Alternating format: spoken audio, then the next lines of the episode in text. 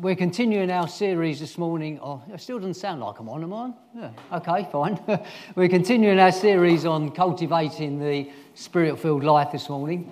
And uh, this morning we're going to be looking at the Holy Spirit and assurance. Now, the uh, story is told that during the Boer War in the late 19th century, when the soldiers were marching to the front and the others, the other company was returning, their greeting would usually be 494, boys, 494. And the other company would answer with six further on, boys, six further on. Bit of a strange greeting, really. But of course, it meant something to them. Now, you might be surprised to know that in those days they didn't have songs of fellowship, even though we're at volume six already now. Uh, they, didn't have, they didn't have songs of fellowship. But their most popular book of hymns at the time was Sacred Songs and Solos, and copies had been sent to the front lines. Number 494 was God be with you till we meet again. And six further on was Blessed Assurance, Jesus is mine.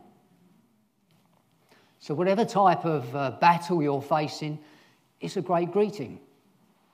God be with you till we meet again. And a great response of confidence. Blessed assurance, Jesus is mine. We don't sing that first hymn these days, but the words of blessed assurance, as we just sung, brings great comfort to millions of believers in the face of fear, persecution, sorrow, and doubt. Comfort when we face dreadful trials, but also when we face niggles and difficulties of ordinary life as we try and refocus and remember to whom we belong and that we can have confidence in Him. In spite of any trial that comes, we know that we serve a Saviour who came to bring the kingdom of God on earth. And as we serve Him, we're part of that kingdom. We belong to that kingdom. We have our own part to play in that foretaste that is to come. We belong to Christ and his kingdom. We belong to him, to him who will have the last say, and to whom every knee will bow. Blessed assurance. I think sometimes we, we have an assurance that's deep down inside, that we know it's there and we can draw on it when things are really tough. But for some reason, it doesn't always feel like it or feel that real tomorrow morning when we're off to work or we're waiting at the hospital, perhaps arriving at school, or looking after loved ones or mourning the loss of loved ones. And there are those times, I think, as well, like the Garden of Eden moments, when the serpent said to Eve, Did God really say? Those times when doubt seems to rise, when perhaps we fail at something, and then the devil plants those seeds of doubt. But actually, that's what they are seeds. And it's up to us to decide whether we're going to nurture them and let them grow or not. It's good to know that even Jesus had those decisions to make when he was on earth. Because remember when Jesus was baptized and a voice from heaven said, This is my son with whom I'm well pleased. Oh, sorry, whom I love, with him I am well pleased. There are so many different versions, you sometimes fall into different ones, don't you? But that's a word of assurance, isn't it? Actually, I always smile when I read that one because someone once said to me that God must have a soft spot for Essex. With him, I am well pleased. anyway, but uh, just after that affirmation, Jesus went out to the desert, and the devil said to him, If you are the Son of God. There was that possibility of sowing a seed of doubt, but of course, Jesus knew his true position before God. I think we can also feel intimidated around people sometimes who claim to have a faith that makes ours seem weak. They seem to jump from one miraculous action or stunning revelation to another on an almost daily basis. I can't answer for them, but I can say for myself it's not often like that for me. I can more readily identify with some of the characters that God chose to write about in the Bible. Because God doesn't write fiction, he writes reality. And so scripture tells the story of faithful, doubting, obedient, rebellious, pure, and sometimes unholy souls. who don't always tread a clear, straight path of faith or spiritual progress. They often take two steps forward and then perhaps three back. Because Scripture captures sins as well as successes, sacrifices as well as scandals. So the portraits of God's servants in the Bible, they're not photoshopped. We think about a few of them, you've got Moses. He took the credit away from God when he struck the rock to bring forth water rather than just speak to it. And so he couldn't enter the promised land. David made some serious errors of judgment with Bathsheba. Samson's love uh, for his women, that was his undoing. Elijah fell into bouts of depression. Jonah got angry with God and ran away. Miriam seemed to have a, resent, a, a hidden resentment toward Moses for marrying a Cushite woman, and Aaron joined with her. God tells it how it is, but he also shows his great love. Yeah, these people, they face consequences as we do from our actions. But, blessed assurance, Jesus is mine. Through every up and every down, every twist and every turn, and every high and every low, blessed assurance. I guess we should turn to the main passage for this morning, which is Romans 8, and that's verses 14 to 17 page 1134 if you happen to have a church Bible.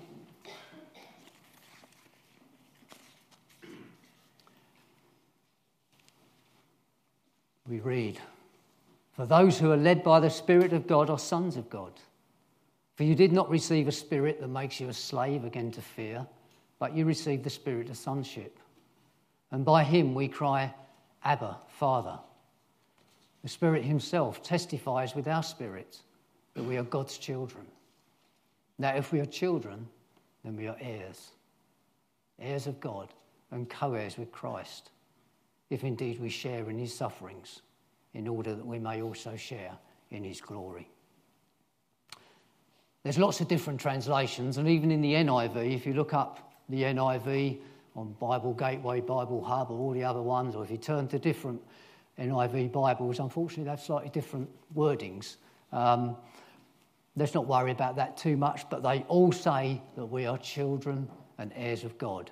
I might refer to sons and daughters or children at different times, but that's simply my background uh, in the scriptures. God includes all. So I'm just going to comment briefly uh, on that passage overall to explain it before we look at a few bits more in more depth. It says, Those who are led by the Spirit of God are sons or children of God. That's pretty clear. If you're led by the Spirit of God, then you're a child of God. Goes on to say, For you did not receive a spirit that makes you a slave again to fear, but you received the spirit of sonship. Paul says that we're not living under law, we're not living in fear of breaking it or not measuring up to expectations. We've been brought out of that and adopted as sons and daughters. And by him we can cry, Abba, Father. The Spirit Himself testifies with our spirit that we're God's children. Abba, Father. The Aramaic and the Roman for father, sometimes called, uh, translated as daddy. And we can know that relationship because God's Spirit affirms in us that new relationship. Now, if we're children, then we're heirs, heirs of God and co heirs with Christ, if indeed we share in his sufferings, in order that we may also share in his glory. So, if we accept that we're God's children, then we have a new family relationship, brought out of the old and into the new, and with all the privileges of sonship or daughterhood, including inheriting a wonderful future. Although it might also include challenges and sufferings in the short term as we take on all the implications of being a child of God. Remember when Jesus prayed in the garden? He said, I have given them your word, and the world has hated them. For they're not of the world any more than I'm of the world. My prayer is not that you take them out of the world, but that you protect them from the evil one. They are not of the world, even as I'm not of it. There's going to be difficult times, but Jesus knew that and he prayed for us. He prayed for our protection and he went on to promise to send one who would draw alongside and to give us assurance. He said, I will ask the Father, and he will give you another advocate or counselor or Holy Spirit to help you and be with you forever the Spirit of truth. The world cannot accept him because it neither sees him nor knows him. But you know him, for he lives with you and will be in you. I will not leave you as orphans, I will come to you. A little bit further on in that same chapter, it says, The Holy Spirit, whom the Father will send in my name, will teach you all things and will remind you of everything I've said to you. Peace be with you. The peace I leave you, my peace I give you. I do not give to you as the world gives. Do not let your hearts be troubled. Do not be afraid. So Jesus was thinking about and praying for us when he was on earth. He knew it wasn't going to be easy for us to follow him, and so he promised the Holy Spirit to stand with us, to remind us of his teaching, to help us apply what we learn, and to give us that sense of assurance, of peace, and a certain future as the child of God. Sounds right, doesn't it? Sounds good. But sometimes it doesn't always feel right. So I thought I'd better look at why that, why that might be. One of the things that can cause us to doubt and make us unsure is our lack of assurance of forgiveness. At the beginning of Romans, Paul says categorically, there is now no condemnation for those who are in Christ Jesus. Because through Christ Jesus, the law of spirit of the law of the spirit of life set me free from the law of sin and death. Amen. For what the law was powerless to do, God did by sending his own son to be a sin offering. Once and for all, it's done. As Jesus said on the cross, it is finished. Finished in the sense that it's complete, nothing to add. And Paul reminded his readers, and so reminds us, that we can have that full assurance because God dealt with it. We might not shout out hallelujah, we should be perhaps, we might not in response, but I hope that our hearts feel that. Because that's part of what Paul is saying later in the passage. The Spirit testifies with our spirit. One of the ministries of the Holy Spirit is to assure us that we are His children. We've already said that we're adopted into God's family, but if we don't feel that certainty, then we might live as though we're insecure children living in an unloving home, thinking that we have a father who threatens to disown us if we step out of line. And so we miss out on the joy of God's love and recognizing our full rights as part of his family. We're not able to come to God with the assurance that he will welcome us with open arms. I think in the New Testament, assurance seems to rest on three things. Firstly, have we abandoned all our trust in our own good works and trust in Christ alone to be right before God? If we have, then that leads on to the second. Is there a changed thinking and behaviour? There should be evidence in our lives that God has changed our hearts. You love God and you want to love Him more. We should want to please Him by a life of obedience to His word. You're growing in godly character and behaviour, and you're showing the fruit of the Spirit love, joy, peace, patience, gentleness, kindness, and self control. We might not be perfect in all these things. I'd be surprised if you were. But are you on that road? Is that where your heart is? And then the third thing is the inner witness of the Holy Spirit, who testifies that we are children of God. As we saw in our main passage, it says, the Spirit Himself testifies with our spirit that we are God's children. Perhaps it's a bit difficult for us to discern the Spirit's testifying, and it's an area that Satan will exploit if we let him. But it's so important for us to know the Spirit's presence in our lives. Jesus sent him to be with us. He knew we were going to have times of doubt, times of challenge, and so he sent the Holy Spirit to testify with our spirits that we are sons and daughters of God. Sometimes he, he feels very real, but there are also times when it's a challenge. And Paul says in the verses leading up to our passage, For if you live according to the sinful nature, you will die.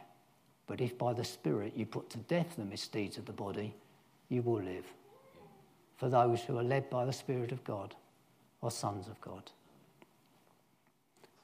When he's talking about being led by the Spirit, Paul isn't thinking here about how the Spirit might lead us on to a particular university or take a specific job or decide where to live, although he may guide us in those things.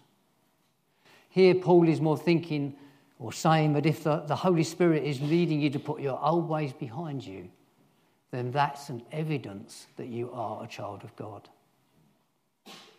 He's saying that if someone isn't really changing their old ways, then they won't be doing away with sin in their heart.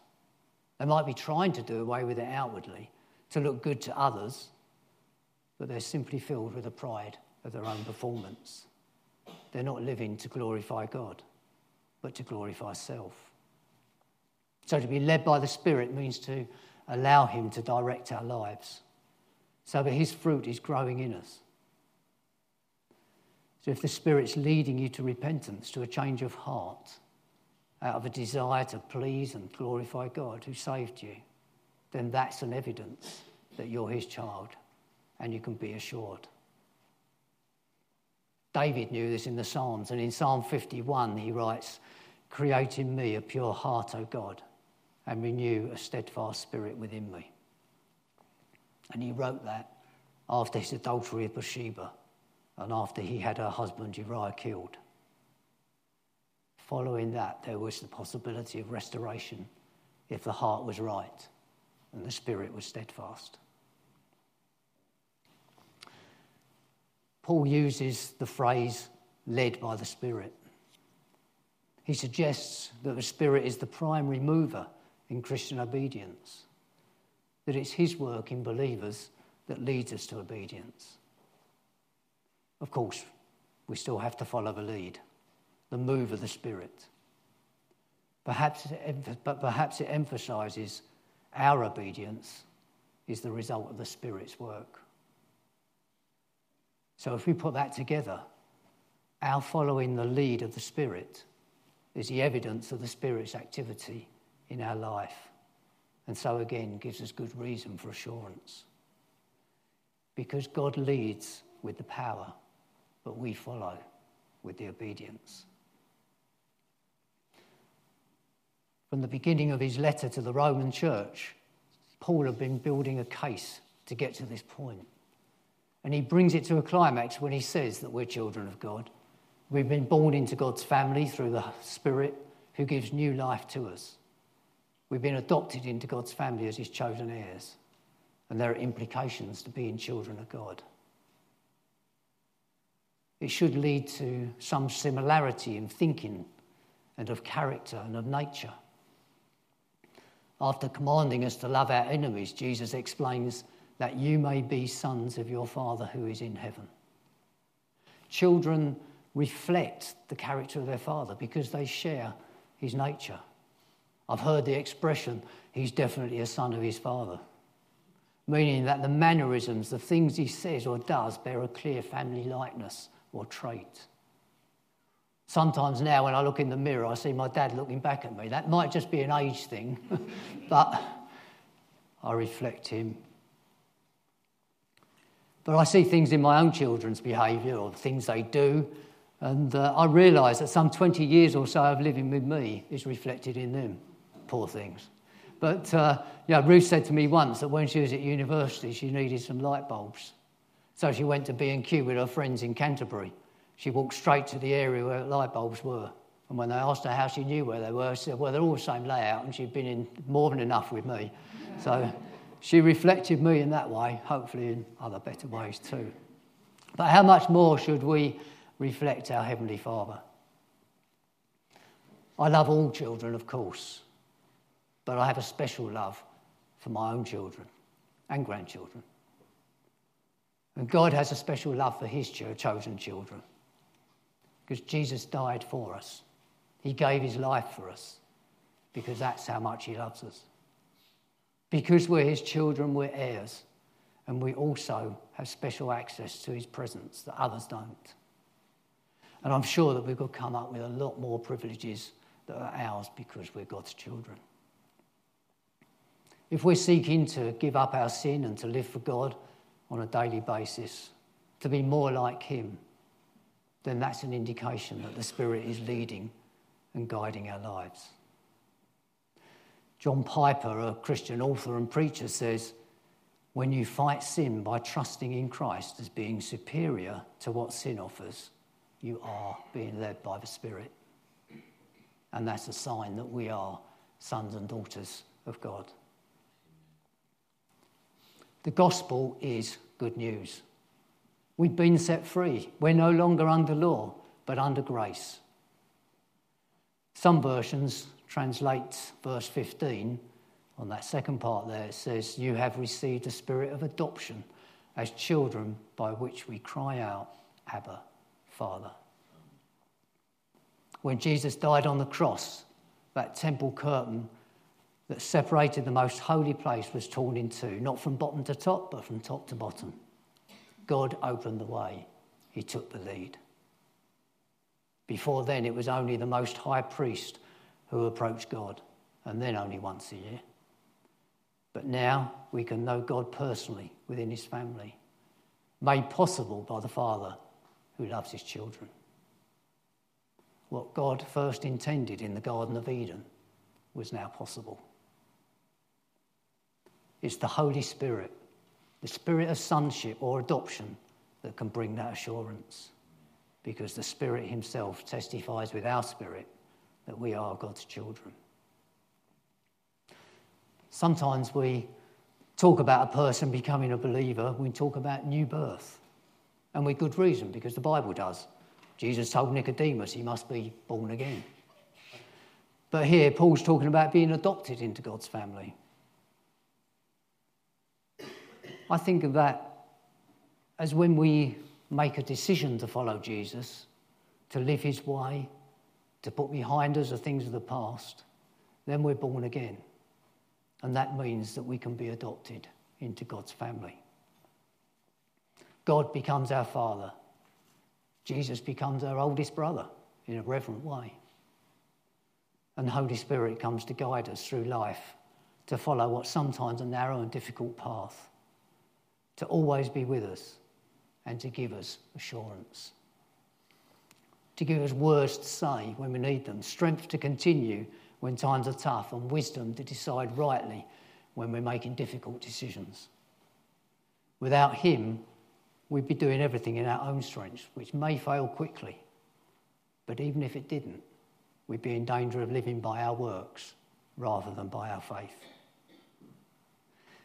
In Roman society, and remember Paul was writing to the Roman church, adoption had very significant implications. And so Paul borrowed that analogy from something that would have been very familiar to them. It's what Jesus did when he taught in parables there were four big changes that meant that they became new people when they were adopted, effectively born again. The adopted person lost their rights in their old family, but they gained all the rights of a legitimate son or daughter in their new family. And so it followed that they became heir to their new father's estate. Even if others were born afterwards, it didn't affect their rights. And then also in law, the old life of the adopted person was completely wiped out. For instance, all debts would have been cancelled. They were regarded as a new person entering a new life with which the past had nothing to do. And then finally, in the eyes of the law, they were absolutely the child of their new father. When the Holy Spirit enables us to believe in Christ and to understand that we are adopted children of God, all of those privileges are ours too. We have a new status before God. but also a new relationship with God as our Father. We can say, Abba, Father. But we should also remember as we draw near to Him that He's sovereign of the universe, that He is holy. Jesus taught us to pray, saying, Our Father. And immediately goes on to say, Who is in heaven, hallowed be your name. Intimacy and dependency, but also reverence. As I come to an end this morning, I just wanted to reflect a little bit on verse 16 of that Romans chapter 8, where it says, The Spirit Himself testifies with our spirit that we are God's children. We all face doubts at times. And as I said earlier, they're often based on those words Did God really say? Or those thoughts Did I really commit? When you made that commitment to believe the gospel message, to follow Jesus and to live a new life, where did that come from? To understand and believe the gospel needs a supernatural work of God's Spirit in our lives. It's not a decision that we make on our own. When Paul wrote to the Corinthians, he said, I want you to know that no one who is speaking by the Spirit of God can say Jesus is Lord except by the Holy Spirit. We might have those times when we say, like the centurion did, I do believe, help me overcome my unbelief. That's the Spirit of God in us, as an inner witness that we're God's child. When we do things wrong and the devil causes us to doubt our adoption, even after we've repented. And then we read the opening verses of Romans 8 once again. There is now no condemnation for those who are in Christ Jesus, because Christ Jesus, because through Christ Jesus, the Spirit of life set me free. When you read those and something inside you gives you peace, that's the Holy Spirit. Or perhaps you feel alone and wonder if anyone cares for you or is concerned about your problems. And then you read, as I think it was Barbara read earlier, cast all your anxiety on him because he cares for you. As you read that promise, you're lifted with renewed hope in God. Where does that come from? The Holy Spirit in us. If he wasn't, then that verse and many others would mean very little to us. Our spirits wouldn't be touched because the Holy Spirit wouldn't be there to testify to our spirits. Of course, it may be you've never taken that first step. Well, perhaps the Spirit is challenging you today to take that step. Don't put it off. Please talk to someone this morning. Someone you came with, someone you know, someone with a badge, someone, anyone. And come to know that assurance of being a son or daughter of God, a certain future as an heir within the family of God. We have access to God through His Word and through prayer. God speaks through His Word and also through prayer. And it's His Spirit that impresses on us what He wants to say. I know we're not quite at Christmas yet, although the decorations and so on are often out in the shops already. But in those first verses of John's Gospel that we often read at Christmas time, it says, To all who received him, to those who believed in his name, he gave the right to become children of God. Children not born of natural descent, but born of God. It's the Spirit who brings us to faith. It's the Spirit who stays with us through life. It's the Spirit who works in us and strengthens us, helping us to grow. And it's the Spirit who gives us the assurance that we are God's, secure and free with a certain future and a forgiven and forgotten past. And that last verse of Matthew's Gospel says, Surely I am with you always to the very end of the age. That means today, tomorrow, and in every situation. Amen. Let's pray. Father, we thank you that we can know the assurance of being your child. Father, when we have doubts, just be that much closer to us by your Spirit. And Father, give us the courage this morning that uh, if we do want to talk to someone about doubts, about faith, help us to do that, Lord. Keep prompting us and make us ready, Lord, to support one another. Thank you, Lord, you're going to go forward with us in this week. We can have the confidence your Spirit is with us, leading and guiding. Thank you, Lord, for the assurance of your love. Amen.